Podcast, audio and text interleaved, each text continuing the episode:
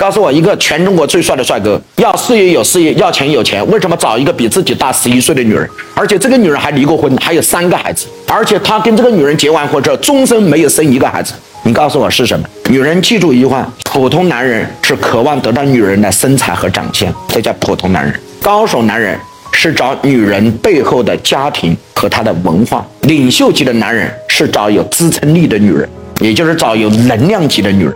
所以他知道，我跟他在一起不是为了体验身体的愉悦和其他，是我要和他在一起，要实现一个共同的目标和想法。只有他能帮我实现，所以我应该跟他在一起。女人一定要明白，长相这个东西啊，只能占三分。如果你靠长相跟男人交往，那基本上你已经输掉了。长相要不要？要。女人不要把焦点放在这里，你的焦点要放在有用，要放在能量。你是一个有用的女人，你是一个有能量的女人，你吸引的男人全是那种高手，不跟你开玩笑。如果一个很普通的男人都敢约你吃饭，一个很普通的男人都敢骚扰你，给你发微信，说明你该有多普通了。这就是你的自身的能量的程度能达到什么高的级别。